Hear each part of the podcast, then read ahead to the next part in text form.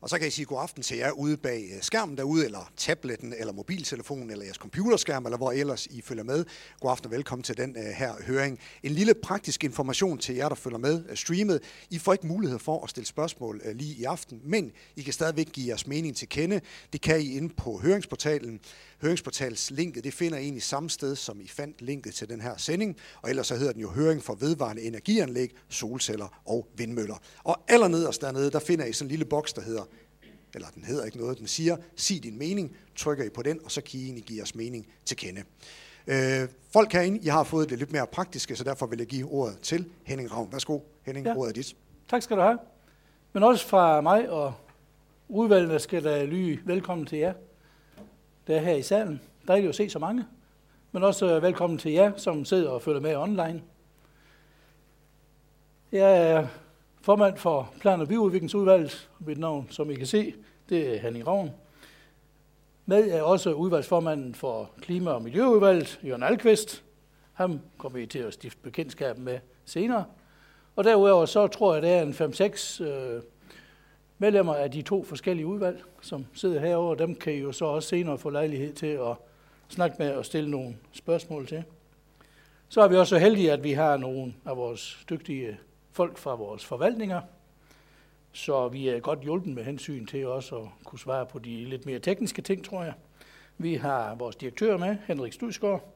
Så har vi Bjarne Lang, Allan Dahl Leiberg, Nikolaj Haslund og Astrid Molte Hjort. Og de har hver deres speciale, så dem skal I også bare kaste jer over på en ordentlig måde. Selvfølgelig.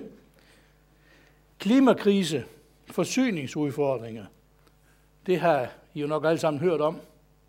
Og hver gang bliver det også nævnt krigen i Ukraine, som er en af årsagerne til det. Og det her betyder, at vi bliver nødt til at kigge på det her med vedvarende energikilder igen. Det siger regeringen, vi skal, for ellers så skal de nok hjælpe os. Vi vil hellere selv. Byrådets tilgang til den her proces,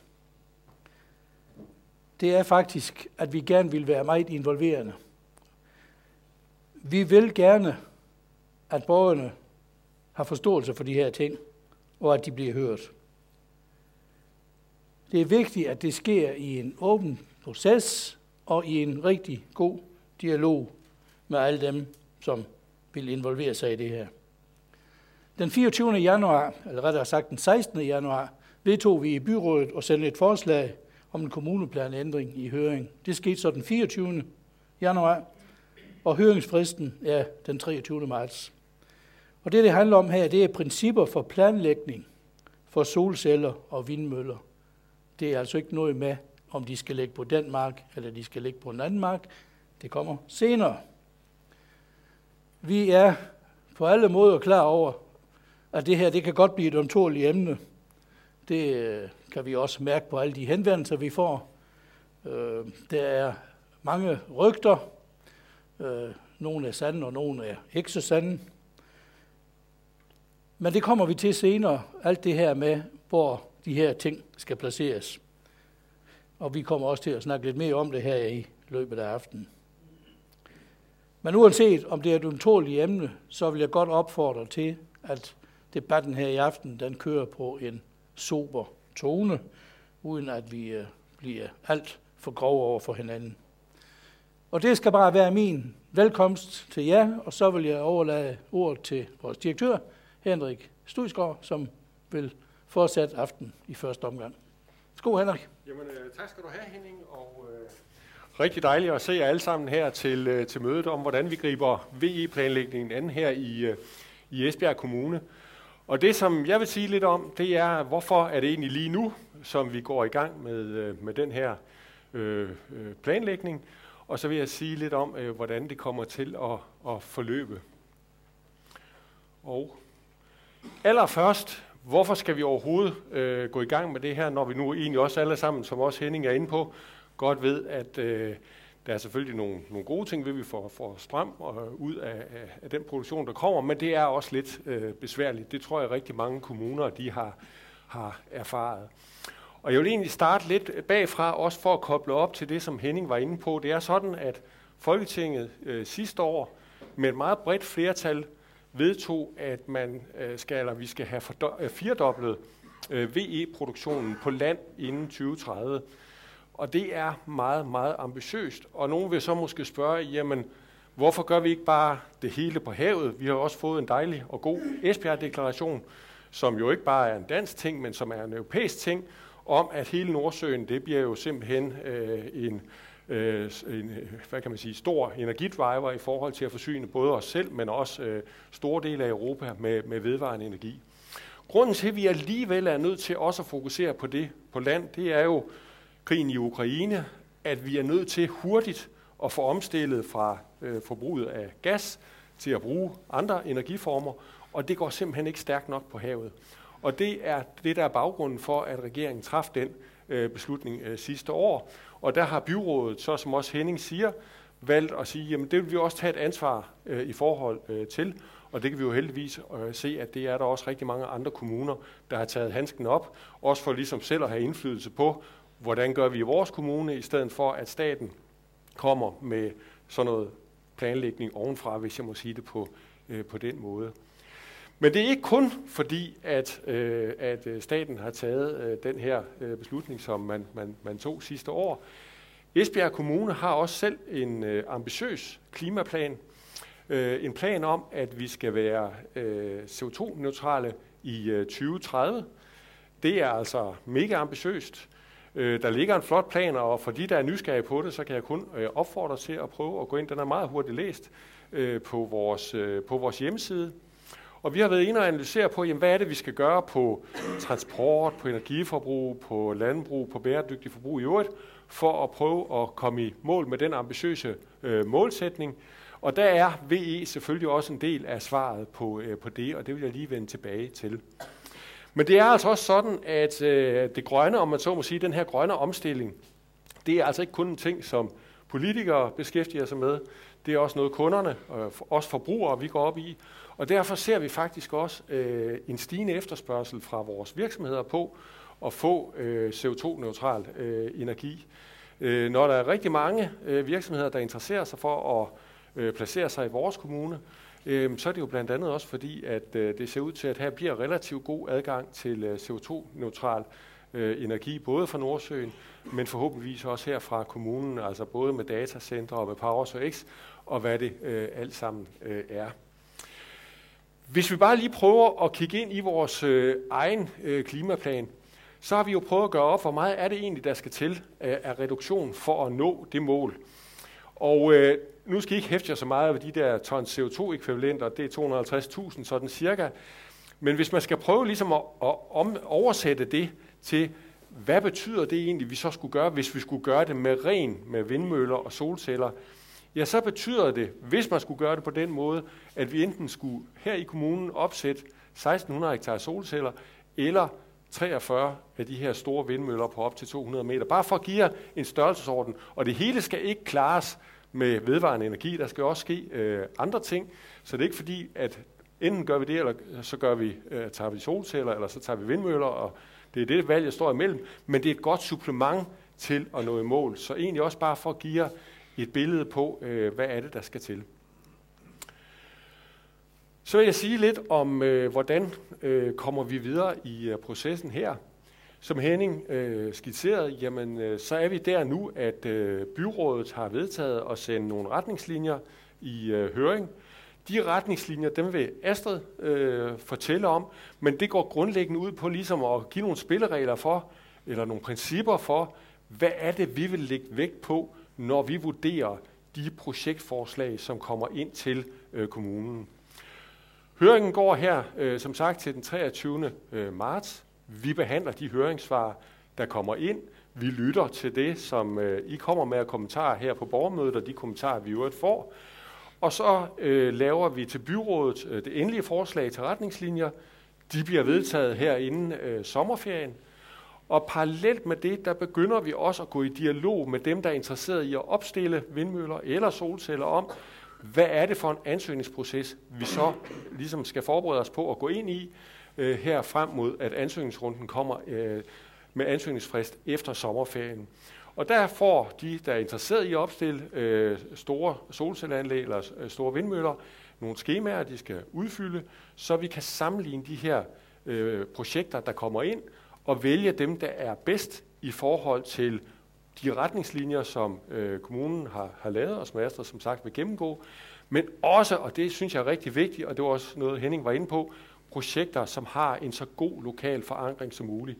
Og alle de opstillere, der henvender sig til os på kommunen, og det er der en del, der gør i øjeblikket, der gør vi det meget, meget klart for dem, at det der med den lokale forankring, det er rigtig, rigtig vigtigt, når vi taler om den her type øh, projekter. Og det vil også være en meget, meget vigtig parameter i vurderingen af, hvad er det så for nogle projekter, vi skal gå videre med.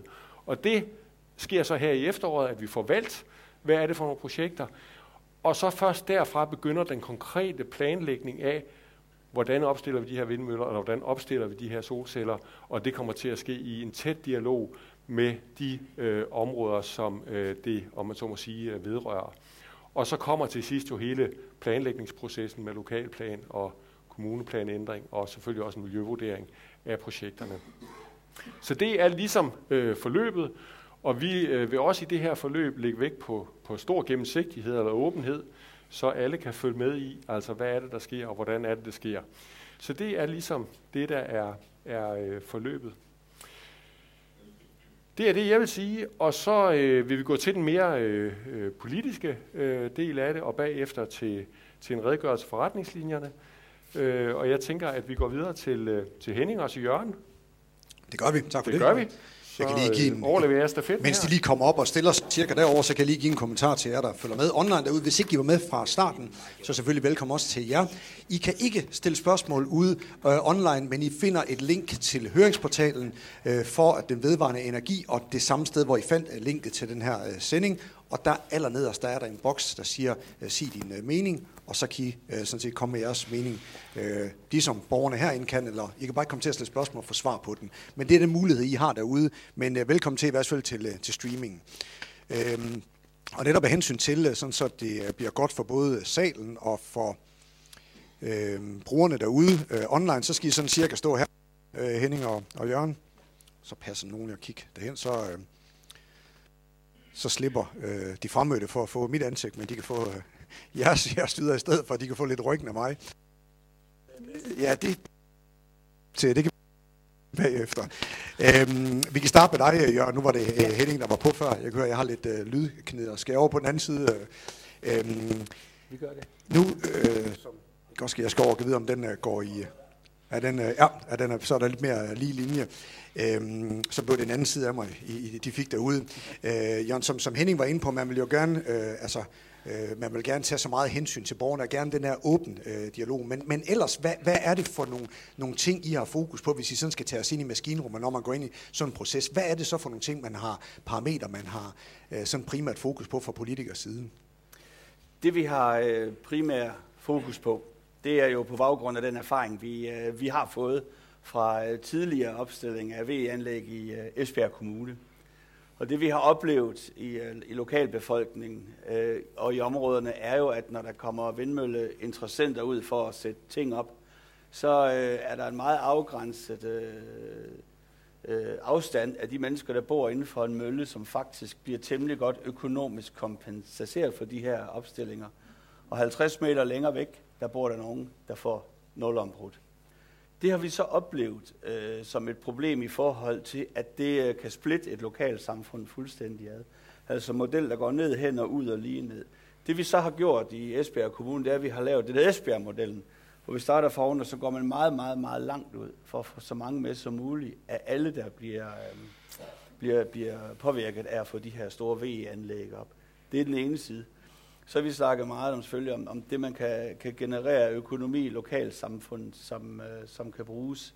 Øh, det, er også, det er også meget vigtigt. Men, øh, og så er det en tredje ting også, det er, at hvis nogen bliver eksproprieret og bedt om at flytte, så er der nogen, har der været ønske at, om, at man kan få lov til at få nye byggegrunde i, øh, i landsbyområden, så man faktisk kan blive i sit område. Fordi en ting er at købe det hele op, og der så mangler 10 procent af den nærområde. Det er ikke, det er ikke, det er ikke hensigtsmæssigt. Så øh, lad mig bare se på baggrund af en lang række af de erfaringer, vi har mødt gennem tiderne, hvor vi har sat de her ting op, har vi, øh, har vi prøvet at vende bøtten på hovedet. Og der er øh, økonomisk øh, interesse fra, fra, fra opstiller og fra, fra udbyders side om at være med i den her proces. Så, så de har set, alle har set, at det her det er vejen frem. Hvis vi bare forsøger på at trumle det igennem, så, øh, så er der en enorm modstand mod opstillingen af de her ting. Nogle vil vi træde over tæerne, det er fair nok at sige. Men vi vil prøve at, at virkelig at få, få dialogen med. Og Henning, hvis jeg skulle sådan række den over til dig, nu, nu, nu siger Jørgen det med ekspropriering. Hvordan, er det sådan det, man kalder sådan worst case? Er det noget, der måske ikke helt kan undgås? Noget, der vil komme til at ske? Hvor, hvor ligger den hen, øh, ekspropriering, i, i, i sådan nogle processer her? Umiddelbart så tror jeg ikke, øh, det er noget, som er særlig aktuelt. Øh, det, mit indtryk er, at der er for så vidt tilstrækkeligt, der godt vil sælge jord til det. Men udover det, Jørgen har været inde på, så er der jo rigtig mange andre hensyn, vi også skal tage. Vi har hensyn til naturen, vi har hensyn til god landbrugsjord. Der, der er rigtig mange ting, vi har hensyn til afstanden og så videre. Så, så der er rigtig mange ting, vi skal kigge ind i. Øh, I den her proces har vi jo haft nogle møder, de her to udvalg imellem, øh, hvor klimaudvalget øh, har sin indgang til tingene, og vi har i plandelen jo også en opgave i at få udpeget de rigtige områder. Øh, og, og, og der er jo masser af muligheder, vi kan kigge på. Øh, vi kunne jo for eksempel kigge ud langs motorvejen. Øh, kunne der stå vindmøller langs med den? Solcelleparker, kan de gemmes lidt væk? Kan vi lave hybridparker, hvor det er en kombination? Nu var Henrik Studskov var jo inde på, hvad er det, det betyder arealmæssigt med 1600 vindmøller i forhold til, eller 1600 hektar solceller i forhold til 43 vindmøller for eksempel. Og, og det er jo også den stemning, vi gerne vil, at vi får fra vores borgere.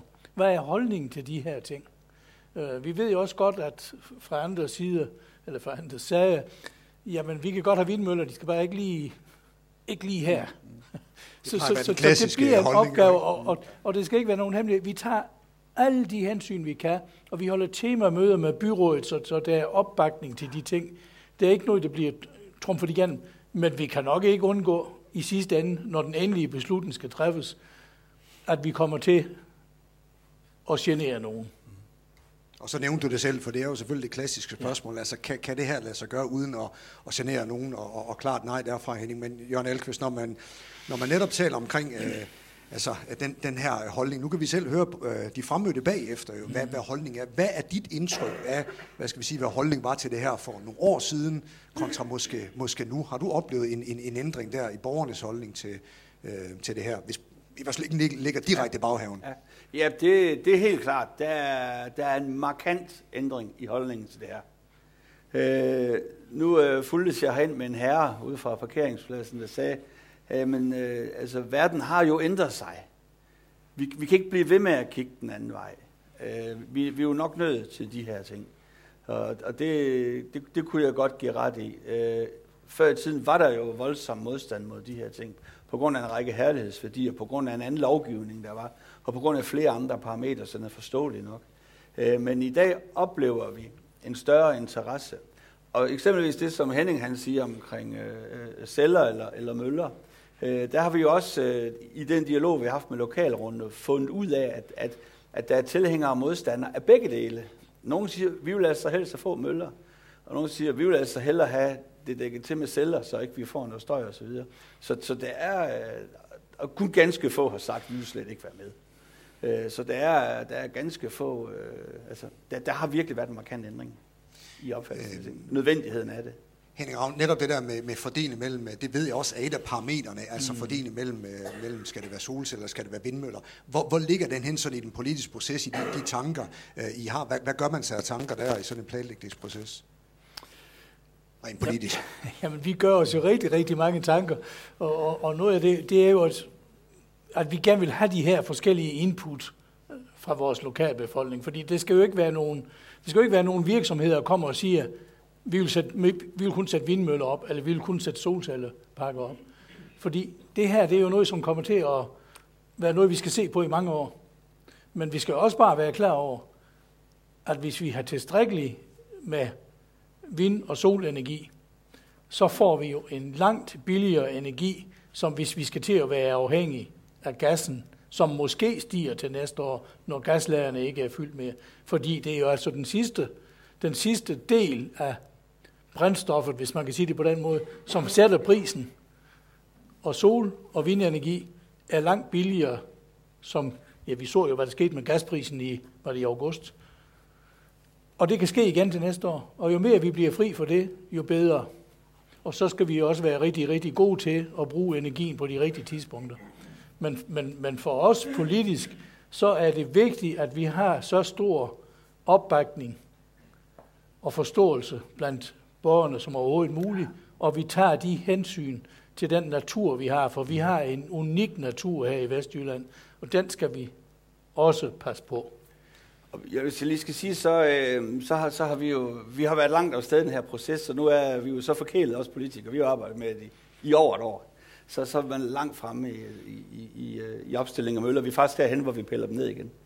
Øh, for en del af udbudsmaterialet er jo også, hvad gør vi med de der øh, vinger, og hvad gør vi med alle de andre ting og sådan noget. Det er også noget, vi skal putte ind i de her ting.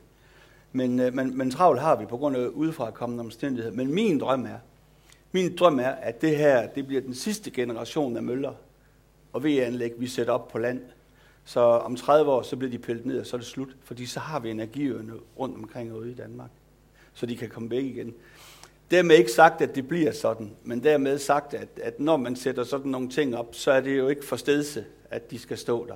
Øh, det, det, der skal være en rimelighed i ting, så længe der er behov for dem, og det er også noget, vi tænker på, men det er langt ude i fremtiden.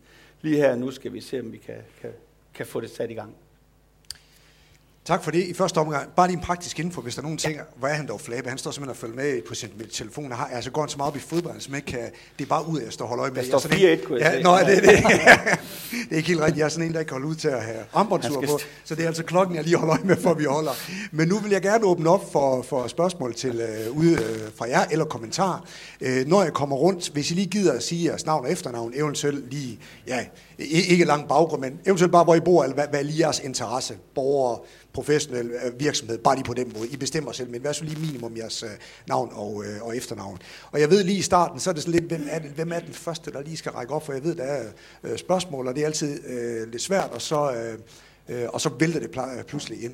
Øh, mens at øh, jeg lige stadigvæk holder øje med jer, så vil jeg bare lige spørge jer, har I en, øh, har I en øh, det kan være til jer begge to, har I, I er jo trods alt politikere, I har jo holdninger, har I en personlig øh, holdning mellem foretrække øh, solceller eller vindmøller?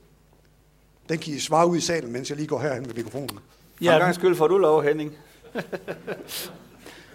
ja, men jeg har nok øh, holdningen, at, øh, at jeg gerne ser en, en, en form for hybridparker, hvis jeg kan sige det på den måde. En kombination af, af solceller og vindmøller, så man kombinerer det. Og gerne på en måde, så det kan godt være, at man kan se møllen, fordi den rækker altså lidt op, men ikke nødvendigvis, at man så kan se solcellerne. Fordi det kan godt øh, klares med noget bevoksning og så videre, og man kan måske finde noget terræn, der, der gør, at man ikke nødvendigvis skal kigge på solcellerne. Og så vil jeg også gerne have, at man, man i de områder måske giver mulighed også for et, et, en form for dyreliv. Må jeg lige sige, øh, jeg er faktisk enig med Henning Langstykke hen ad vejen. Jeg siger det bare med nogle andre ord måske. Fordi jeg vil gerne have de øh, forskellige anlæg der, hvor de giver mening. Øh, hvis der er nogle landskabsarkitektoniske ting, der skal tages hensyn til, så er det måske cellerne eller måske møllerne, hvad ved jeg.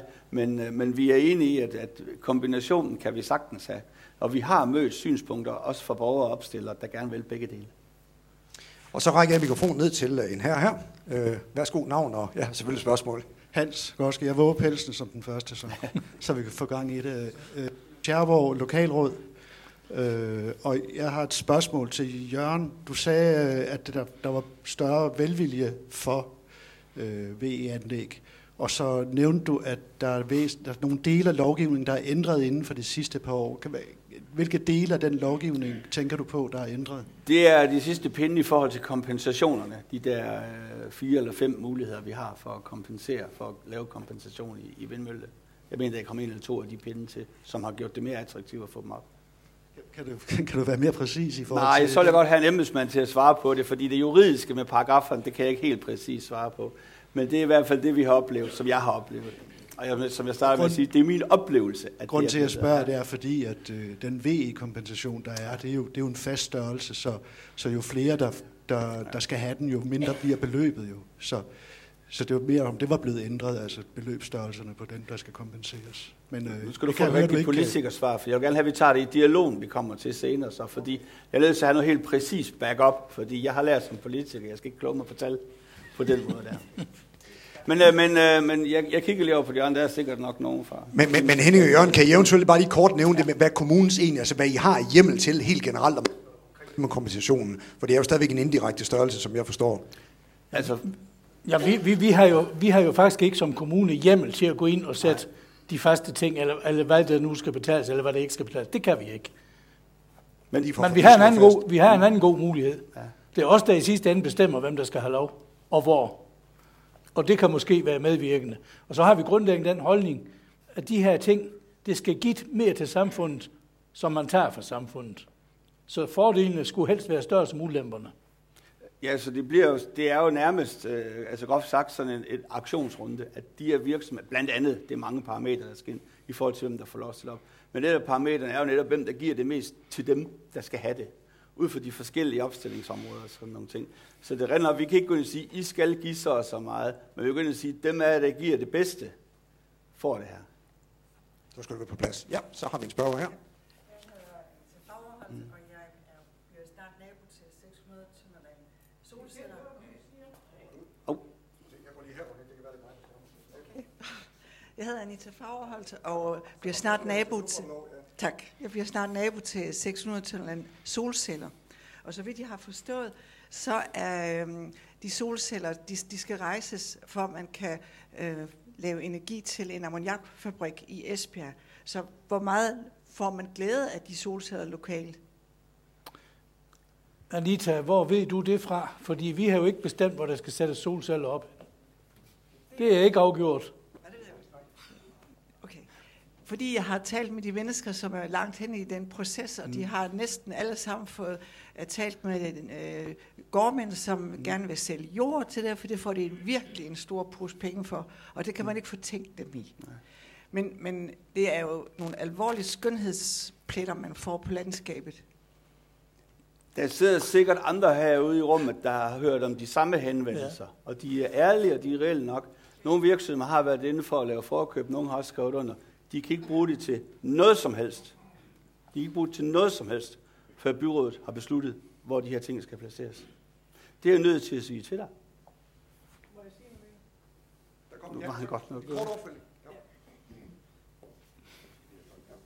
Men øh, solceller skal formodentlig op et eller andet sted. Er det ikke meningen, at det så skal føres hen til en ammoniakfabrik? Det kan vi jo ikke svare på. Det, det, jeg ved bare, at hvis du tager ammoniakfabrikken dernede, så uh, kan de i energi bruge uh, cirka 2.000 hektar solceller selv, og en fjerdedel af al den vindmøllestrøm, der bruges i Esbjerg Kommune. Nej, prøv det, i Jylland. Ikke også? Så meget strøm skal, skal fabrikken have, hvis det er den lige præcis den, du tænker på. Men det er jo klart, at de er ude i et opkøb også oven i det her. Det hele skal passe sammen. Så det er, ikke, det er jo ikke noget, der løser vores energiproblem. Så hvad de har gang i, det, det kan Henning og jeg jo af gode grunde, øh, eller forvaltning ikke svare på, for det har vi ikke kendskab til. Vi hører nok mange af de samme rygter, som, som alle andre gør. Vi fortsætter spørgerækken. Kan jeg lukke dig til at stoppe? Det er fordi, så har I signal fra mikrofonen. Værsgo. Jeg hedder Hans Schmidt, og jeg bor i Nørreå, i den nordlige del her af det gamle Brammen Kommune. Og os, der bor derude, vi synes, at vi bor i et fantastisk rekreativt område, og derfor glæder det mig rigtig meget, at du sagde, Henning, at I vil tage hensyn til, at, øh, at der stadigvæk skulle være rekreativ. Men jeg synes faktisk, vi er blevet lidt øh, udsat ude ved os. Vi har jo fået de der, eller får snart, de der kæmpe, mega store øh, elmaster. Og det har allerede eksproprieret fire af vores gode naboer. Hvis vi så får... Hvis vi nu får en solcellepark, så er der måske 3-4 andre af vores naboer, der også skal eksproprieres. Og det jeg så kunne tænke mig at vide, hvad har I forestillet jer, at de der hus, de, skal de stå tomme? Vi har alle, jeg har boet i Norge i 50 år, og vi har altid været et sted, hvor der var stor øh, glæde ved at bo, og der har altid aldrig været ejendomme og hus, der har været til, været til salg, fordi det var et fordi vi boede tæt ved å, vi boede tæt ved grønt område, men nu kan der måske komme 6, 7, 8 ejendomme til at stå som spøgelsesejendomme, fordi hvem vil bo med en solcellepark uden for et køkkenvindue, og dem, der bor under masterne, de vil jo flytte, for det er jo dybt øh, sundhedsskadeligt. Og så tænker jeg, jeg håber, at de bliver brækket ned, at vi får nogle befolkning derude, som, øh, som ikke vil gøre det. Fordi hvis I kører herude fra Størstevej til Gørding, så vil I overhovedet ikke finde en ejendom, der er velholdt, som I finder, hvis I tager til Sønderjylland, hvor man tænker, hold da op, her vil jeg nødig bo. Det ude ved os. Så det håber også, at det er en af de ting, man vil tage hensyn til. Og jeg, har svært ved at forstå, at man siger, at man skal passe på vores natur, og så ødelægger man den med kæmpe øh. Og, eller vindmøller, det kan jeg godt gå ind for, men at man ødelægger den med kæmpe master og solceller, så vi overhovedet ikke har en natur at færdes i. Spørgsmålet lød egentlig, hvad har I tænkt at gøre med de Ja, men først og fremmest de her master, øh, det er jo energi, energinet, øh, som vi ikke rigtig har nogen indflydelse på. Nej. Men vi har i hvert fald afgivet et høringssvar fra Esbjerg Kommune gående ud på, at vi helst ikke vil have de master. Øh, men, men det slap vi så ikke for, og det vidste vi måske også godt. Og vi afgav også høringssvar, der gik på, at vi gerne ville have det øh, lagt i jorden. Og det fik vi så heller ikke held med. Men, men, men, ja, altså nu skal vi høre. Alene de master kan være årsag til, at der ikke kan stå vindmøller eller, eller noget andet. Men det er jo en del af hele den proces, som vi nu er i gang med, hvor vi også skal tage hensyn til den natur. Um, nu skal du huske, at jeg er sønderjyde, så du skal ikke skælde for meget ud på, hvordan det ser ud nede i Sønderjylland. for der finder så også mange gode natursteder nede. Men, men alle de der ting, og jeg vil opfordre jer til at sende de høringssvar ind, så de indgår i hele den her proces, fordi det er jo det, det handler om i, den her, i det her forløb. Det er jo netop, at vi får de her kommentarer. Vi, vi ved jo ikke alt, og ser ikke alt. Jeg kender godt Nørre men det er ikke alle andre, der gør det. Så, så send nu endelig de her høringssvar med jeres bekymringer omkring de her ting. Fordi det er jo den måde, vi kan, vi kan få det ind i processen på. Jørgen, har du også en kommentar jeg, til den her runde? Må jeg lige give et svar, der er knap så opløftende? Blandt andet, et, et, af de, et af de ting, vi ser på, er blandt andet, hvis områder i forvejen er smadret af andre infrastrukturer. Dermed ikke sagt, at I får mere ud af dig. Men vi kigger på, hvis man i forvejen er i gang med at ødelægge nogle områder, eventuelt med de her master eller andre ting, blandt andet som Henning har startet med at sige, så vil vi jo gerne have tingene tæt på motorvejen. Fordi det er infrastruktur, der i forvejen er ødelagt. Så det, vi, vi prøver at se på det hele, også det du siger. Dermed ikke sagt, at hvor meget kan vi så nøjes med, og så får vi ikke mere. Det kan vi desværre heller ikke sige. Øh, så, så det er hverken fordi I får det eller ikke får det, men det er noget, vi har med i vores øh, overvejelser. Der bliver lige et enkelt spørgsmål mere i den her øh, omgang, og så ved I, så kan I jo øh, sludre med politikerne en til en. Kan jeg lokke dig med herhen? Det er fordi, jeg mangler simpelthen et signal, som I kunne høre før mikrofonen. Så for alle skyld, der, jeg tror, det skulle kunne klare det. Ja, Ben Smith, jeg bor også derude. Hvad hedder det? Men, men så kan man jo forstå, at hvad hedder, når I snakker om det der med infrastruktur, det tænkte I jo på, dengang I lavede den store kogård ude ved os. Og det har I jo heller aldrig nogensinde fået i orden med tilkørselsforhold og ting og sager. Så, så det, det, hvis, hvis det ligesom I vil smadre hele området, har I nogensinde været ude og se den natur derude, hvor I tænker, de der hvad hedder det, øh, solceller skal være? Det er det flotteste natur i hele Brammingområdet, og der er en natursti hele vejen igennem til Gørden, som der bliver flittigt brugt, både med hesteryg og cyklister og hvad ved jeg. Det, det skulle I fandme prøve at tage en cykeltur, eller altså se, hvordan det ser ud. For I kigger garanteret bare på nogle planer, og så siger der, der skal det være. Var, var det kommentaren, eller var det det egentlige spørgsmål? Eller Nej, det var både en kommentar. Så. Ja. Er der lige opfølgning jeg, på, jeg, på det? Ja. Bent, Bent, jeg slår lige fast igen. Vi har ikke øh, på noget tidspunkt vedtaget, at der skal være det her ude ved jer i de områder derude. Altså. Så det skal du jo spørge dem om, og du det skal du spørge dem om. Det er jo det, er det budskab, vi også kommer med. Det er jo, der er jo ingen, der forhindrer nogle virksomheder i at se, at her er altså et område, hvor vi måske kan tjene nogle penge og fremlægge nogle projekter og lave det. Det kan vi ikke forhindre nogen i at gøre, og det forhindrer vi ikke nogen i at gøre. Men det er dem, du skal spørge om, hvorfor de gør det. Der er ingen skuffeaftaler med nogen af os, hverken med Henning eller med jeg, om at jeres område er klar til solceller. Om de bliver det, det er en anden sag, men der er intet endnu omkring de ting. Jeg tror, jeg tror, det er truffet så mange betingede aftaler, at det langt, langt overstiger det, der bliver aktuelt. Men, men det der med, at vi, vi bare sidder og kigger på nogle øh, kort, nej. Vi har også øh, folk i vores naturforvaltning og så videre, som er ude og kigge på de her ting. Og en af de ting, jeg sagde i starten, det var natur, god landbrugsjord og så videre. Det værner vi om, fordi så meget har vi ikke af det. Vi har ingen interesse i at ødelægge noget af det, vi er glade for. Men hvis vi kan finde nogle områder, mm. hvor vi ikke ødelægger noget, så er det jo sådan nogle steder, vi vil pege på. Og bare lige for at smide lille ind i debatten også.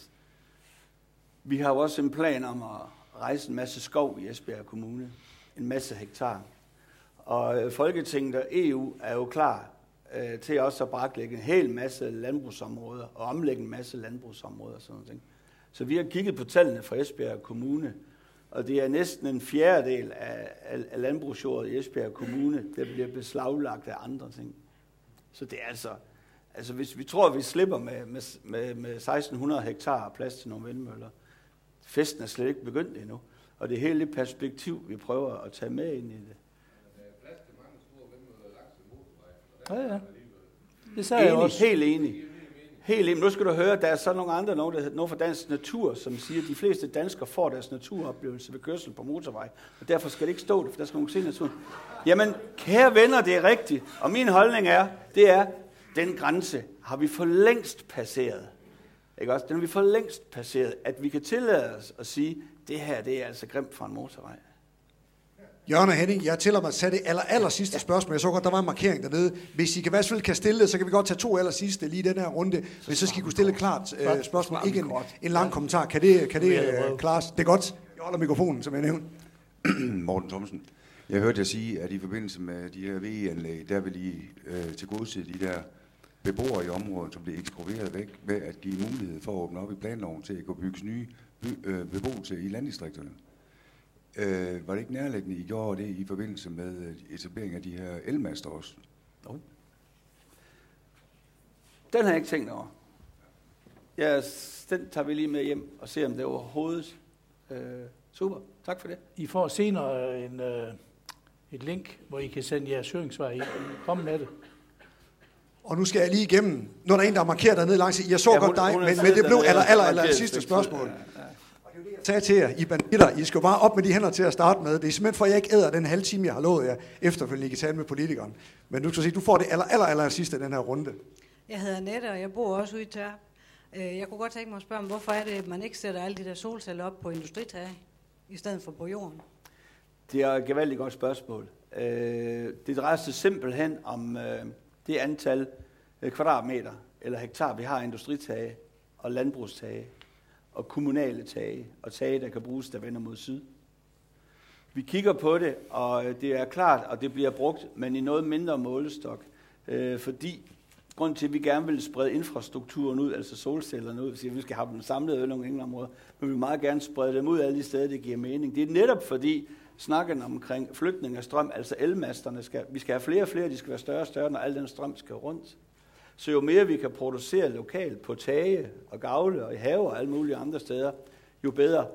Men i forhold til det store billede, så er anlæggene stadig væk for små, men de er dog stadig væsentlige. Også, også private tage, de er med til at bidrage til alt det her, men, men det er langt fra nok. Du kan i snakken bagefter få at vide, hvor mange tusind kvadratmeter det drejer sig om. Dem kender vi godt. Den tager I over en god øh, vand og så videre øh, bagefter. Nu vil jeg gerne sige øh, tak til jer. Og så Jørgen, så skulle vi lige aflevere mikrofonen til Astrid Hjort, fordi så kører vi videre i programmet. Som jeg nævnte før, hvis ikke der bliver lige... Øh, nu bliver der ikke flere spørgsmål, det har jeg besluttet som årstyr. Men husk, I har en uh, mulighed bagefter på tomandshånd. Nu der giver jeg ord til Astrid Hjort, hun er planlægger ved Esbjerg Kommune, og hun vil fortælle om nye retningslinjer for den her vedvarende energiplanlægning og så den uh, videre uh, proces.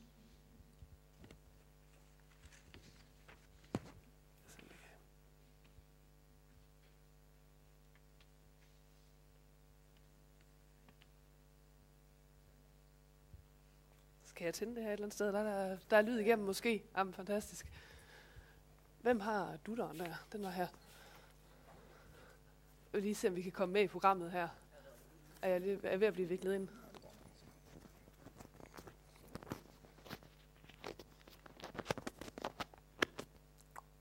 Super.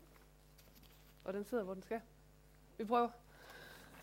Jeg hedder som sagt Astrid Hjort. Jeg er planlægger ved Esbjerg Kommune. Øh, og jeg vil prøve at sige lidt om, hvad er det sådan konkrete indhold i, øh, i det her planforslag, som er i høring lige nu her.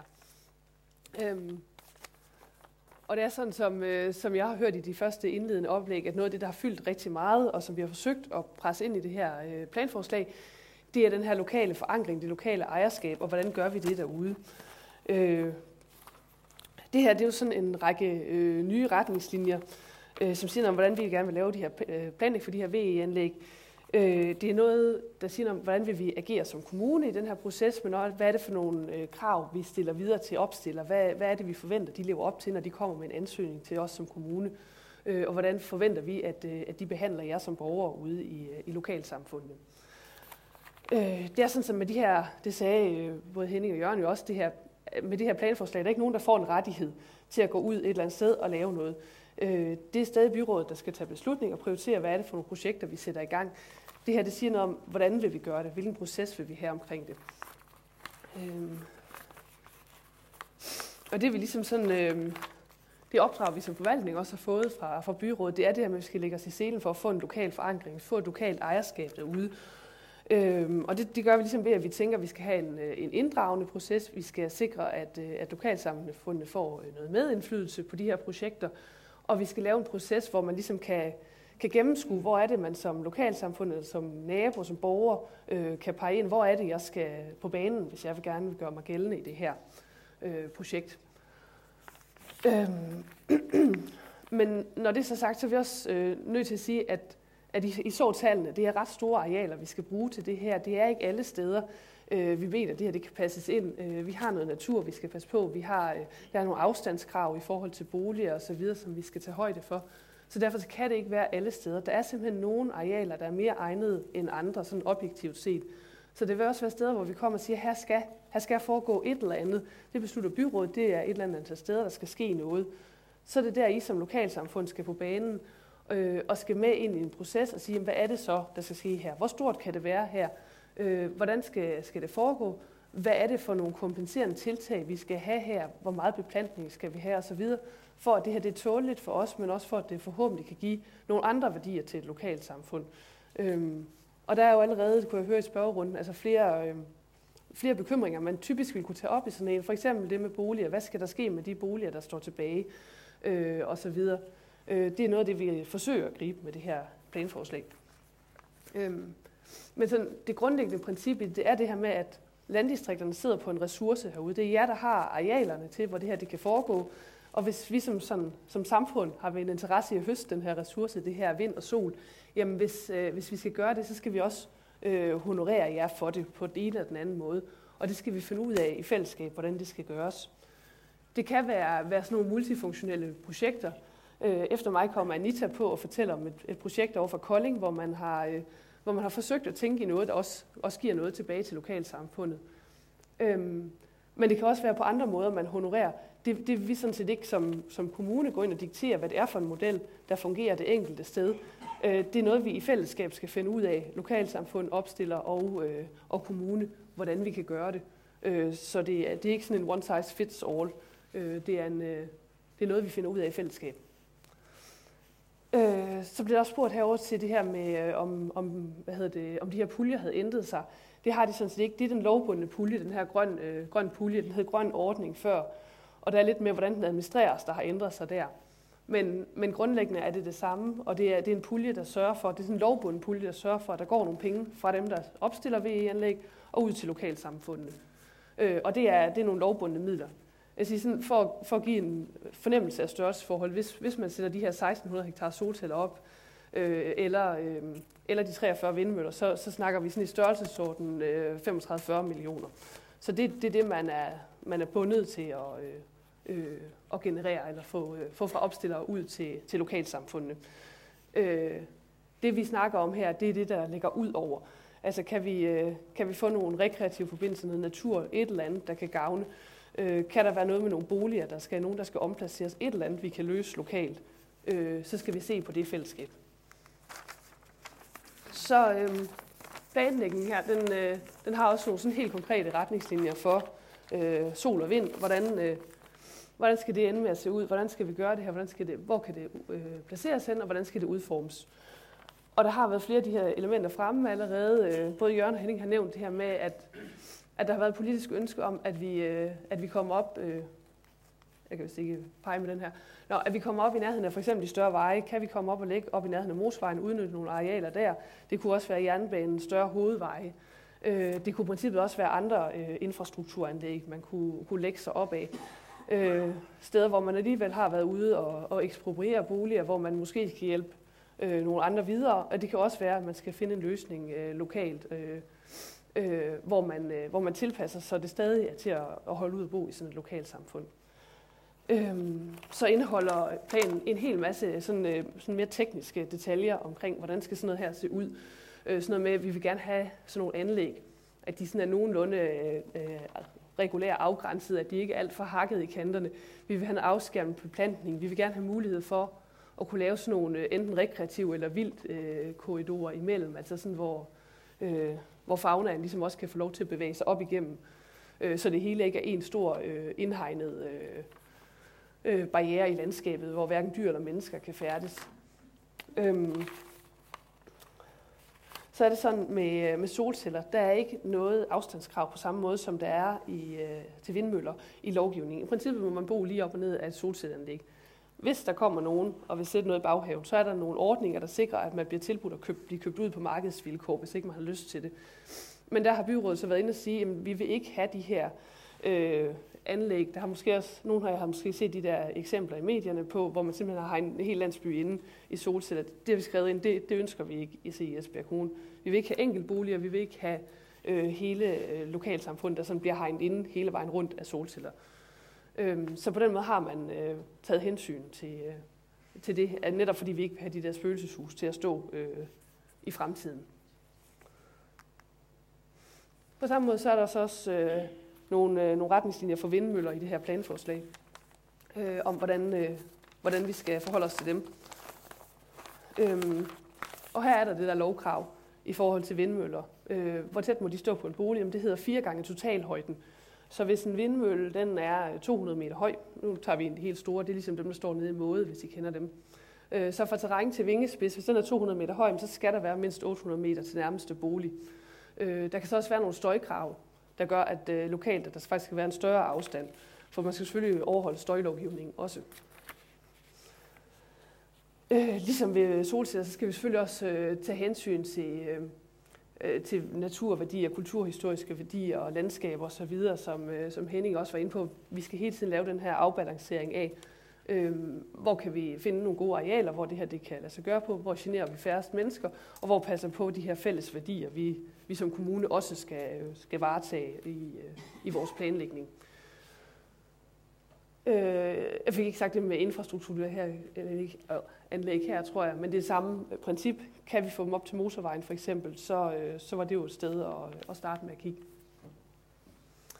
Øhm, så øh, noget af det, som naboer øh, ofte bekymrer sig om, øh, i hvert fald inden de, øh, når sådan nogle anlæg her de er i, i planlægningsfasen, det er det her med lysforurening. Øh, hvor at, øh, af hensyn til flytrafikken, så er der jo tit noget lysmarkering på vindmøller, hvis de er en vis højde. Øh, Øh, det har vi fået skrevet ind, at det vil vi, øh, det vil vi sikre, at vi i hvert øh, enkelt tilfælde får afklaret, om der, man kan lave sådan noget radarstyring. Det vil sige, at lyset kun er tændt, når der er et fly i nærheden. Øhm, så at vi får det afklaret. Øh, og, er det en mulighed, så er det selvfølgelig noget, vi kræver. Øhm, og, og tilsvarende så er der nogle anbefalinger fra Miljøstyrelsen omkring skyggekast, der hedder maks 10 timer årligt i en bolig. Det har vi også skrevet ind. Det er ikke en anbefaling i Esbjerg Kommune. Det er et krav, at selvfølgelig, selvfølgelig skal man ikke udsættes for mere end det. Så så I den her proces-slide lige før, øhm, og jeg har taget den med igen her. Og det er egentlig for at sige det her med, at vi snakket om, en, hvordan laver vi en gennemsigtig proces, hvordan gør vi det, sådan så det er, øh, at man som lokalsamfund ved, hvornår man skal spille ind i det her. Og det, der er skrevet ind i det her planforslag, det er, at vi har den her ansøgningsrunde, som er den sidste boks derhenne for oven, øh, som noget nyt. At vi ikke får de her projekter ind enkeltvis, og så, øh, så løber de her rygter ud i lokalsamfundet, og bub, bub, er det her, hvor er det henne i processen, og er det vedtaget eller ikke vedtaget der har vi øh, skrevet ind, det her det foregår på baggrund af en ansøgningsrunde. Der kommer en frist til sommer. Bagefter så øh, har, øh, får byrådet øh, listen, Så kan vi lave en samlet prioritering og så sige, øh, ud fra nogle faglige kriterier, ud fra hvad, hvad tror vi på, øh, vi kan, hvor vi kan finde noget lokal opbakning osv., så, så kan de vælge i byrådet, hvad er det for nogle områder, øh, de tror mest på, vi skal arbejde videre med. Øh, det giver både den der samlede prioritering, men det giver også den mulighed, at vi simpelthen kan få ro på de områder, hvor at, øh, vi siger, at der kommer ikke til at ske noget. Øh, det er ikke her, vi skal være, lave hverken vindmøller eller solceller. Når man så får godkendt af byrådet, øh, at man arbejder videre med et område, så er det ikke en godkendelse af det projekt, som det er ansøgt præcis. Det er en, øh, en godkendelse af, at det er et område, vi gerne vil arbejde videre med. Øh, og så går man ind i den her dialog øh, med, øh, med lokalsamfund, med kommune og med opstiller og finde ud af, jamen, øh, hvad er det for et projekt, hvad er det, der skal til her, for at, øh, at det her det bliver tåligt, og det måske forhåbentlig giver noget mere værdi til et lokalsamfund. Derefter så kommer den her sådan helt formelle øh, proces med, at vi skal lave lokalplaner og kommuneplanændringer og miljøvurdere det osv. Jeg tror, jeg så rigeligt har brugt min tid nu. Øh, jeg kigger over på ordstyren om... Øh, han, øh, han er i gang med, med teknikken. Ja. Er der nogle spørgsmål til, nu kan jeg lige på at råbe op uden, er der nogle spørgsmål til, øh, til Astrid? Og husk, Astrid er jo ikke valgt folket, hun er jo altså emneskvinde, øh, arbejder som så det er lidt mere teknisk karakter, hvis det er, øh, og ikke er politisk karakter. Er det et teknisk karakter til Astrid? Prøv. Det kan man godt sige. Okay, vi prøver. Ja. Øh, Jeg vil høre, om man har foretaget geotermiske undersøgelser, fordi så var vi helt over det problem, at der var noget, der var synligt. Øh, ikke mig bekendt. Jeg ved, i Aarhus, der har de Ja. øh, øh, allerede nu etableret Ja. øh, geotermiske øh, anlæg, som gør, at de får 20 procent af deres strøm dækket ind Ja. i hele Aarhus. Ja, jeg, jeg, jeg ved, der er lavet nogle nationale undersøgelser.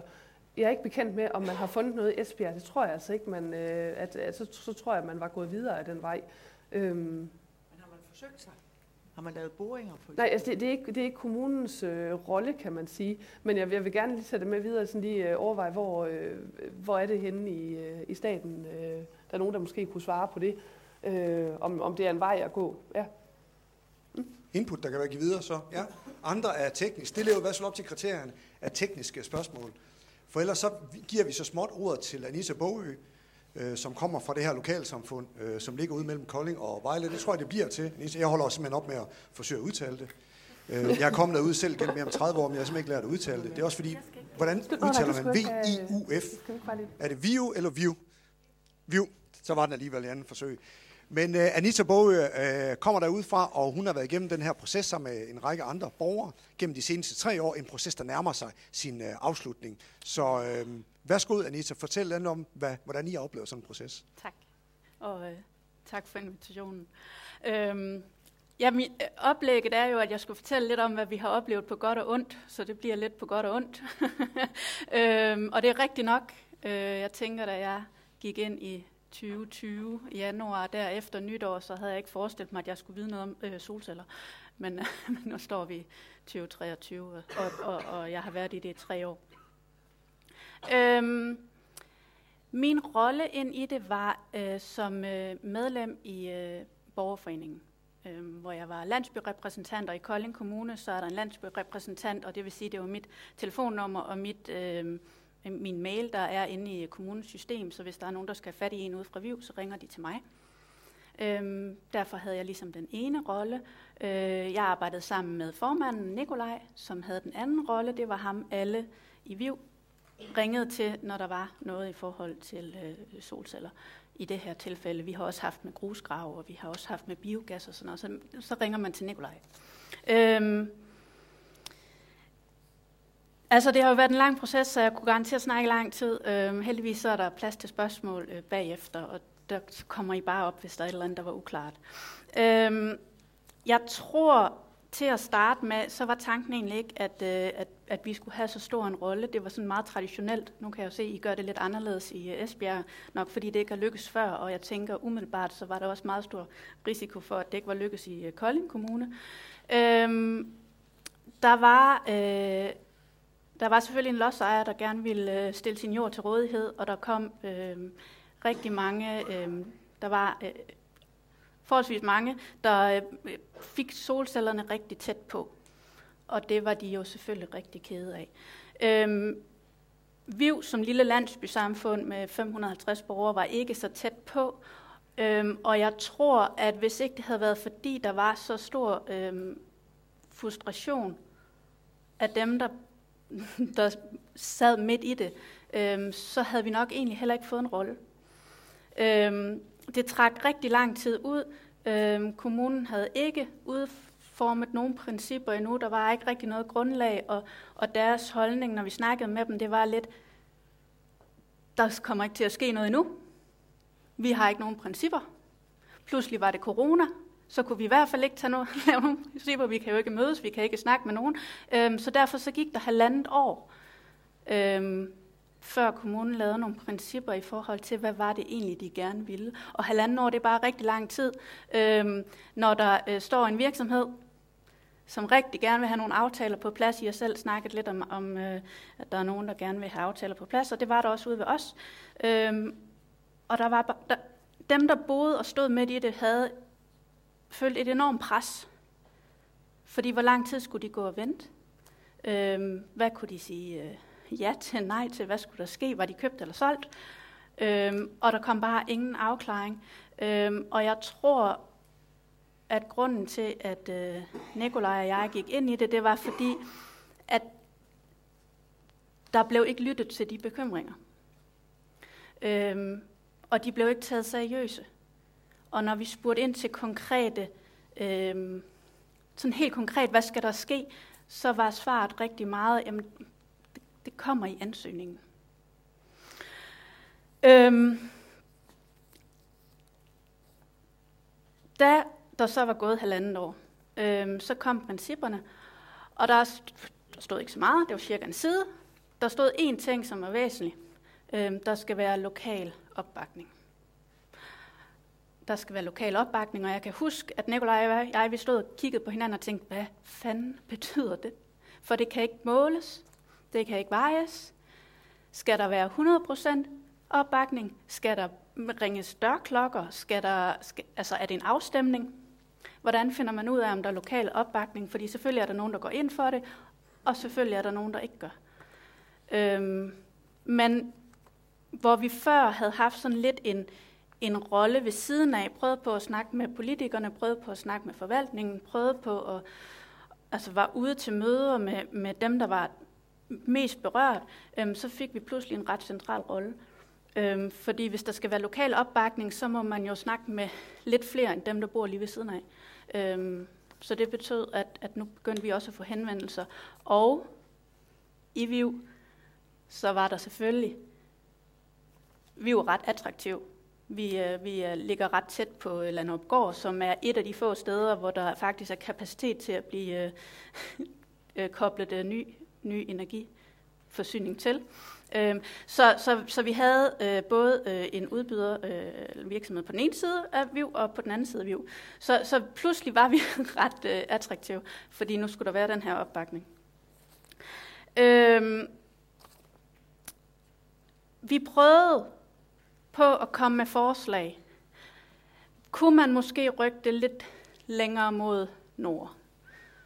But, altså, kunne man forestille sig, at der blev afklaret allerede nu, hvordan trafikafviklingen kom til at foregå? Øhm, I anlægsfasen kommer der ret mange lastbiler.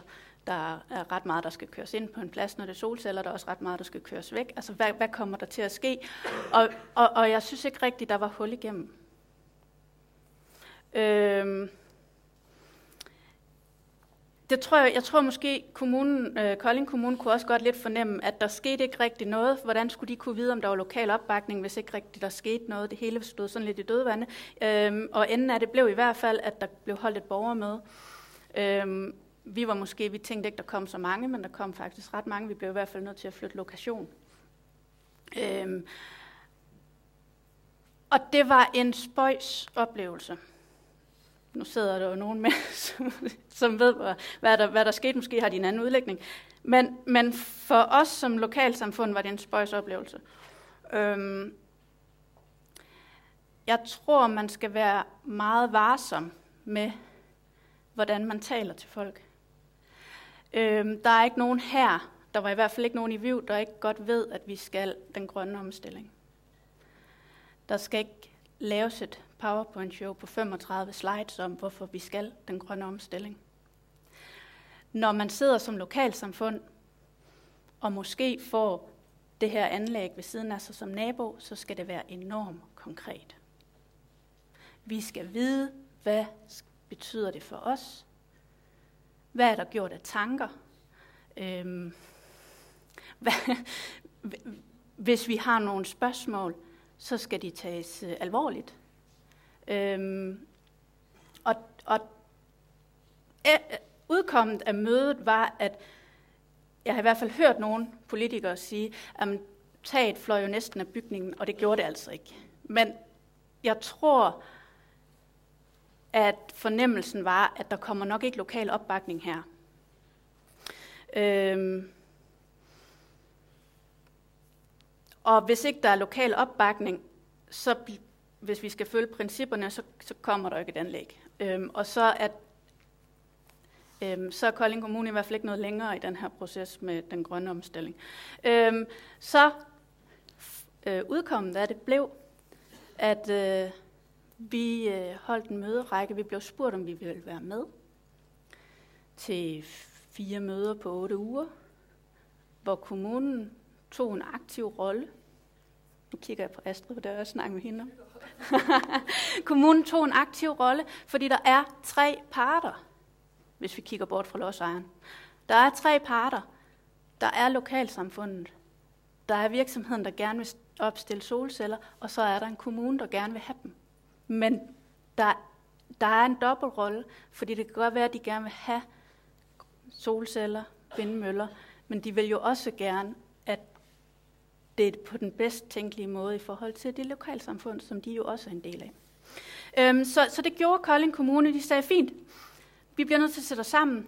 Det nytter ikke noget, vi venter på og siger, at øh, vi skal først have en ansøgning. Der kommer en høringsperiode, der kommer også... Nej, først så kommer der en øh, indkaldelse af idéfase periode, og så kommer der en ansøgning, og så kommer der en høringsperiode. Det er ikke godt nok, vi bliver nødt til at gøre noget før, der bliver nødt til at komme noget afklaring. Vi havde været i det i halvandet år, og, og nu skulle der ske noget. Øhm, det er over kommunegrænsen. Vejle Kommune er også en del af det, så derfor så indkaldt Kolding Kommune sig selv. Vejle Kommune, øh, repræsentanter for Hostrup, som er en lidt mindre landsby end vores landsby, fra Viv, og så selvfølgelig øh, udbyderen og vi satte os som bord, og jeg vil sige, at det var alligevel med noget sommerfugl i maven, fordi hvad er det for en rolle, man tager, når man som lokal frivillig sætter sig ind til et øh, bord på vegne af et øh, lokalsamfund, og kan man overhovedet se dem, som er virkelig kede af det i øjnene bagefter. Men, men ej, jeg tror faktisk også, at vi prøvede at skubbe det lidt fra os på et tidspunkt, men vi endte alligevel derinde. Øhm, det var Øh, aftalen var, at der var tre ting på dagsordenen. Der skulle fastlægges en ydre grænse. Øh, alle bekymringerne, der var, de skulle på bordet, og alle muligheder skulle undersøges. Øh, og der er ingen tvivl om, at vi havde, altså vi gik også lidt ind i det her med, at hvis ikke der sker noget den her gang, hvornår sidder vi så i det her igen? Og hvor meget kan vi holde til? hvor meget kan vi holde til som lokalsamfund. Så hvis ikke vi går ind i det her, så kan det godt være, at det ikke bliver til noget i den her omgang, men mange år går der så, hvis der går år, før vi kommer til at sidde i det igen. Øhm. Og øhm, jeg vil så sige, at det gjorde, altså det gjorde ondt op til, men der kom alligevel noget godt ud af det.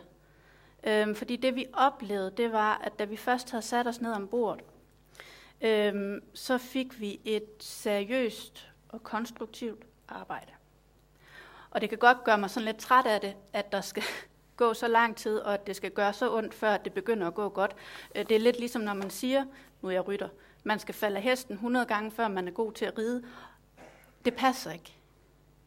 Det skal altså heller ikke gøre så ondt, og, og gøre så mange mennesker ondt, før det bliver godt. Men det var åbenbart det, det skulle i Kolding Kommune.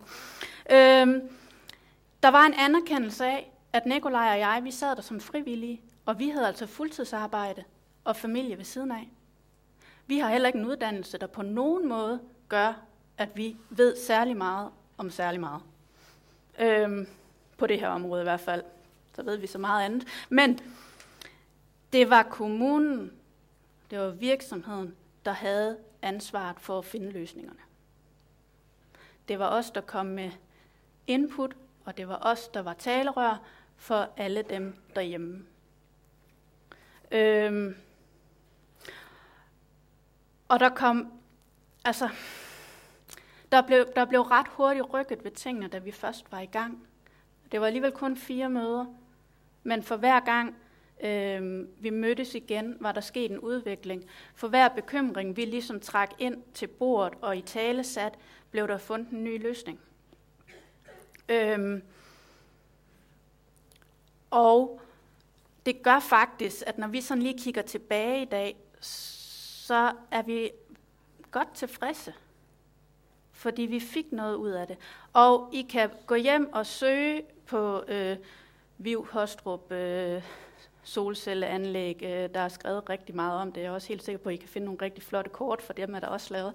Men vi fik nogle gode ting, øh, fordi sagde, vi hvis vi skal ind i det her, så hvad er det, vi mangler som lokalsamfund? Så godt nok er der bekymringer. Der er bekymringer omkring trafik, der er bekymringer omkring natur, omkring korridorerne, omkring øh, adgang til de skovområder, der nu var der. Øhm, men udover de bekymringer, er der så noget, vi kan få med os. Hvad er det, vi mangler i lokalsamfundet? Øhm, og Kolding Kommune var rimelig hurtigt til at gribe den. Øhm, og, og sagde, at ah, der er vist også noget med, at vi også godt kunne bruge noget mere natur, så lad os endelig kigge på det. Øhm, så så vi, hvad vi endte med? Vi endte med, at området er 350 hektar. Og vi er endt med, at cirka 130 af dem er natur. Øhm, vi havde egentlig foreslået, at det skulle være skov, men kommunen synes, at, at vi manglede overdrev, så det bliver overdrev. Øhm, der, det er blevet besluttet, hvor skal der være ekstra brede læhegn øh, i forhold til, at, det skal, at vi ikke skal kunne se solcellerne ind igennem. Der var nogle steder og områder, hvor det, hvor det betød ekstra meget. Øhm, der er vandløb, der bliver genåbnet. Lige nu er de rørlagt. Øhm, vi får stier rundt i området. Og jeg kan ikke huske, hvor mange kilometer. der, kommer, øh, der er noget privat skov, hvor, hvor det bliver muligt faktisk at opholde sig døgnet rundt med shelter og øh, noget fuglekikketårn og nogle områder, hvor man kan være. Også øh, skolen er ikke så langt væk, så de også vil kunne bruge området. Øh, vi fik en tunnel under hovedvejen. Vi bor lige ved siden af sådan en hovedvej mellem Kolding og Vejle, og der er pænt mange biler. Øh, og der kommer en tunnel, så vi kan komme over forholdsvis sikkert, vi også vil kunne sende børnene derover. Derudover Øhm, så kommer der laderstander ved vores dagligvarerbutik. Og området er øh, vandindvindingsområde. Dem, der ved lidt til det, det kan være, at I sidder i, bestyrelserne i vandværkerne, hvad, hvad ved jeg, så skal der indgås øh, aftaler mellem alle vandværker, der har øh, indvindingsopro- om, øh, indvindingsområde i, øh, i, på konventionel landbrugsjord. Det går ikke så godt, har jeg hørt. Men, øh, men for os kommer det ikke længere til at have en betydning, fordi at så snart at området blev en del af det her, øh, så, øh, så bortfalder kravet om, at der skal laves en aftale. Så kommer der selvfølgelig bekymringen om, hvad er der, hvad, hvad, øh, når man sætter solceller op på sådan nogle områder, er der så noget, øh, når det regner, kommer der sådan nogle affaldsstoffer ned. Nu bliver der rigtig snakket rigtig meget om, hvad vi finder i vores grundvand, og der er ved at blive foretaget øh, undersøgelser med DTU i forhold til panelerne kommer ind i sådan nogle vaskehaller, har jeg hørt. øhm, og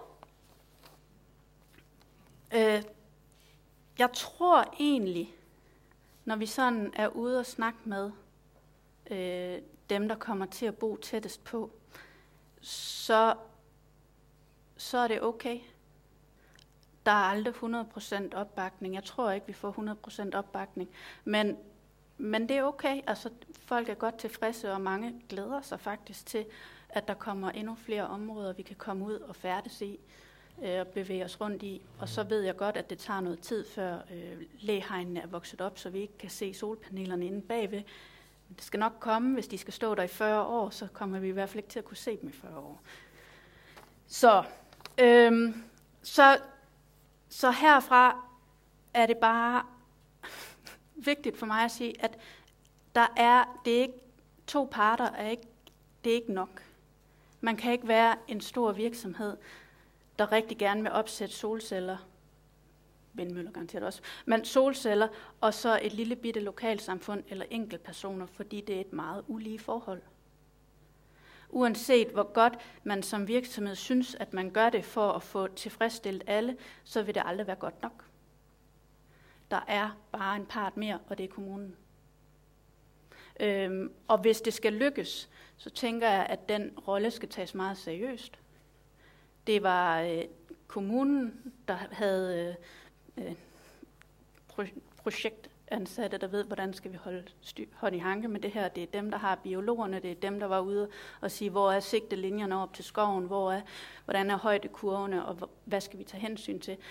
Og det vil vi jo som lokalsamfund aldrig kunne, øh, kunne, kunne sige noget om. Øhm, jeg synes også, det er vigtigt, at man som lokalsamfund, øh, tænker det det sidste, jeg sådan lige har at sige, at man støtter op om hinanden. Fordi der kommer til at sidde nogen, som får det som nabo, og som får en virksomhed ind til køkkenbordet og skal prøve på at lave en aftale. Og det kan bare være enormt svært. Og jeg synes, det er rigtig vigtigt at tale højt om det. Jeg synes, det er rigtig vigtigt, at man øh, hjælper hinanden. Øh, og er man alene om det, måske endda spørger, er der nogen, der kan være med. Øh, der kan være rigtig mange øh, oplevelser, og man står med rigtig mange følelser i det. Og jeg synes, en af styrkerne ude ved os har været, at de altid har kunne ringe til Nikolaj. Han er den, der har været rigtig meget med ude.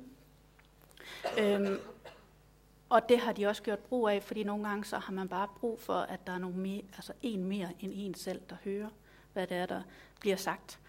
Øhm, jeg synes også, det er rigtig vigtigt at anerkende, at når der er nogle lokale repræsentanter, der går ind i sådan et arbejde, så, så er det nemt at se dem, det var i hvert fald lidt vores frygt, det kan godt være, at det ikke er sket, måske det bare noget, vi har følt, og sige, at nu, nu går I jo også bare med på alt. Altså sælger I os ikke bare ud? Øhm, altså støtter I op om det her, eller, eller, eller hvis vi siger nej, og ikke bakker op om det, er I så med på det? Altså vi stod meget i et, i et dilemma, øhm, og det kommer man til at gøre, når man går ind som talsperson for, for et helt lokalsamfund. Øhm, så husk at, at snakke sammen og være åben om, hvad det er, der opleves. Og hvis man synes, man har hørt noget, så er det bedre at gå til kilden og sige, hvad skete der egentlig lige? Øhm, og så vil jeg sige, at, at jeg var da bekymret for, om vi nu kunne snakke sammen bagefter. Nogle af dem, der har været rigtig kede af det, og så os, der faktisk har gået ind og fået lavet en aftale, og det, og det kan vi godt. og de vil gerne sige hej, når vi mødes i brusen. Øhm, så det er jeg i hvert fald rigtig glad for. Men, men det er jo en frygt, man, man godt lidt kan have, når man øh, går ind i sådan et arbejde, og det er jeg helt sikker på, at nogen af dem, som sidder i lokalrådene eller borgerforeningerne rundt omkring, også godt lidt kan have, hvad, hvad kommer der egentlig til at ske, hvis, hvis jeg påtager mig den rolle og går ind i det arbejde. Så. Ja, det var det. Jamen, så er der mulighed for spørgsmål, Anita. Mens I lige tænker over, hvem øh, der gerne vil trække som de første på erfaringerne øh, fra Anita, så skal jeg bare lige sige til jer derude, der følger med online, jeg har jeg lidt glemt, øh, I kan ikke stille spørgsmål her, men I kan stadigvæk komme med jeres mening. Tryk på selve høringsportalen, høringsportalen for vedvarende energianlæg, og så nederst er der et link, hvor I så, eller nederst er der sådan en kasse, hvor I så kan trykke på sig din øh, mening. Hvem har lyst til at høre lidt om, øh, eller yderligere nogle erfaringer, I kan trække på, øh, øh Anita. Det jeg godt kunne tænke mig at høre, Anita, mens der lige måske nogen, der tænker, det er, du nævnte på et tidspunkt det der med i processen, der, der var nogen, altså, som, som det gjorde ondt på.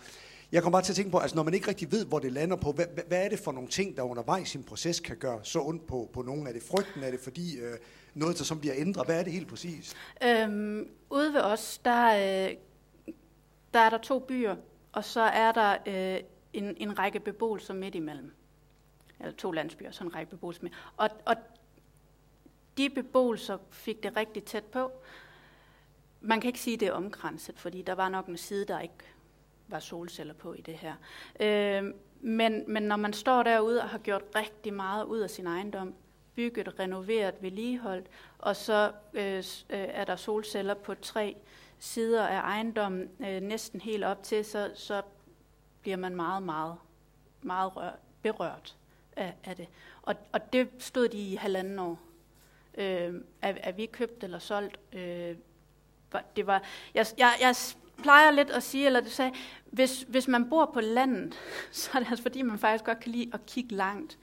Fordi hvis, hvis det ikke betød noget, så havde man nok bosat sig i et parcelhus, hvor der er en øh, ligusterhæk rundt om. Det er ikke derfor, man bor på landet. Man har ikke lyst til at kigge ind.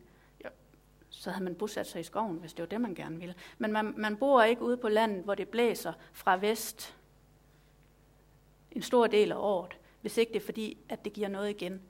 Og det plejer at være udsigten, der giver noget igen. Og det gjorde ondt. Og den usikkerhed, er, er det så, som du nævnte, det endte med at blive, blive godt? Altså er alle Øhm, jeg tænker lidt efter det der øh, borgermøde, vi havde, øh, hvor, hvor politikerne også var der og sådan, at der, der politikerne øh, og Kolding Kommune sagde, det område bagved, den række af ejendomme, kommer ikke i spil. Så før vi kan gå videre, så pilles det ud. Og så var vi videre.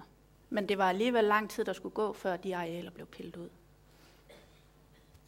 Uvidshed, som så faktisk ender med at kan løses relativt simpelt. Ja, det tænker jeg. Men vi havde jo spurgt ind til det før. Kunne det være, at de, de arealer, de ikke, altså, kunne de pilles ud? Men det var der ikke rigtig kommet noget ud af, før Kolding Kommune sagde, de arealer skal selvfølgelig ikke være med. Ja, så der, der gik lang tid. Nu kigger jeg ud sagen igen, ja, og det er fordi, vi ved, man skal aldrig sige, altså man skal ikke, øh, man skal aldrig lade en journalist stå for længe med mikrofonen, så begynder han jo bare at stille spørgsmål. Ja, du får først uh, til Anita. Jeg vil gerne høre, øh, købte eller lejede investorerne øh, de områder, der blev, hvor der blev opført solceller? Øhm, de bliver købt. Okay. Ja, jeg hører ellers, ellers så kommer man til at hæfte for eventuelt for hvis man lejer. Altså, det ved jeg ikke. Det tyder på vejeren. Så var den her her. Ja, det er Kim Tobiasen. Jeg har et spørgsmål, og så er egentlig lige en kommentar. Spørgsmålet går på, fik I mulighed for et lokalt ejerskab, medejerskab af den her solcellepark? Og så vil jeg bare lige give et eksempel fra Ringkøbing Skjern, hvor man ikke troede, man kunne få noget ekstra ud over de grønne puljer. Men og for at give det, hvad det egentlig er, man kan snakke sig til, så har et område på 300 hektar fået 1000 kroner øh, per, fra lodsejerne og 1000 kroner fra udviklerne, altså 2.000 kroner per hektar. Det er 600.000 om året i 30 år. Det er altså temmelig mange penge, og det er kun ved at være dygtig forhandler. Så det giver måske lidt en idé i, hvor mange penge vi egentlig snakker om det. Altså 600.000 til tre landsbyer per år i 30 år. Det er mange penge, der kan støtte dem. Men det med lokal ejerskab, det er jo en vigtig del. Så jeg kan godt tænke mig at høre, om, om det var i spil. Ja, øh, det var det ikke. Ikke, øh, ikke i det her øh, projekt. Øhm, der blev stillet spørgsmål ind til det på et tidspunkt. Øhm, der var også rigtig mange andre ting i spil. Så, så, men jeg har godt hørt om det før. Jeg synes jo, man kan sige nu, vi har jo fået noget andet med. Jeg tænker, øhm, det kommer også lidt an på, hvad er det, hvad er det, man som lokalsamfund har behov for. Altså, der, jeg tænker, der er mange løsninger, og går man ikke og, og har det store behov for mere natur eller andre, andre løsninger, så giver det da rigtig god mening at snakke om alternativ. Alle samfund har jo brug for strøm. Og hvis man kunne lave et energifællesskab, som kunne blive medejer af den, så har man sådan set hentet sin strøm derover, som kan være med til at understøtte øh, samfundet. Så det er en ikke uvæsentlig øh, del, det der. Det er fint nok, at I ikke har haft den mulighed. Det er nemlig svært at få lov, men det er noget, der kan have enorm betydning, hvis man kan komme med. Hvis hele landsbyen laver et energifællesskab, og så får en, en andel til kostpris af den solcellepark, så har I kommet et stykke videre. Nu ved jeg, du blev helt ked af det, Anita. Nu fik okay, du den her, for den er jo slutprocessen, som jeg forstår det er. Er der andre spørgsmål til, øh, til Anita? Fordi så har jeg sådan et, et af, og ved, det, nu kan det være, at jeg får både ballade af dig, Anita, og Esbjerg Kommune. Men, men fordi det, det har vi ikke helt aftalt det her. Men jeg kan bare ikke lade være med at tænke på, når du nu nævner den der proces, som ikke har været helt smidig. Jeg synes også, jeg hørte dig næsten sige, at I følte jer talt ned til. Mm. Der var en proces, hvor de kommer, hvor den hele store med den grønne energi, hvor at det lyder som om på dig, at I, I blev næsten, altså jeres intelligens blev næsten fornærmet. Det var ikke, fordi I ikke vidste, hvad grøn Det energi må var du for gerne noget sige, omstilling. fordi Ja. det blev den. Så jeg kan ikke lade være med lige at skulle af her med at spørge, det, med det kendskab, du ved til, hvordan processen kører her i Esbjerg Kommune, og nu kommer det omtålige emne. Du må selv vurdere, hvor ærlig du vil være. Hvad, hvad er dit indtryk? Hvor, hvor, hvor godt kører den her i forhold til, øh, til, til det, I har været udsat for? Det kan lyde retorisk, men det er egentlig helt Ja. åben mens. Ja, ja. Nej, altså, øh, jeg tænker, det er værd at have for øje, at man ikke behøves at fortælle øh, folk, at vi skal den grønne omstilling. Jeg tror ikke, der er nogen, der er i tvivl om, at det, det er den vej, det går. Øhm, så, så hvis man skal, skal tale sammen, så, så prøv at tale på samme niveau. Lad være med at tale ned, og lad være med at være øh, belærende. Øhm, det er rigtig ubehageligt. Øhm, det var rigtig ubehageligt for alle os, der var til stede på det møde. Der er slet ikke behov for det. Hvis man vil ud og tale med folk, så taler om, hvad er det, der sker lige her? Hvad er det, vi tænker? Hvordan kan man løse øh, de trafikale udfordringer? Hvordan kan man løse øh, naturbekymringerne, øh, vildkorridorerne, øh, de grønne løvfrøer. Altså, hvad er det, hvad er det, det her det vil betyde, og hvad kan vi gøre for jer, og hvad har I behov for? Så kommer man langt. Men IT, jeg tror, det er modtaget både fra politikere og embedsfolk fra Esbjerg Kommune. Det var så mit indtryk derovre.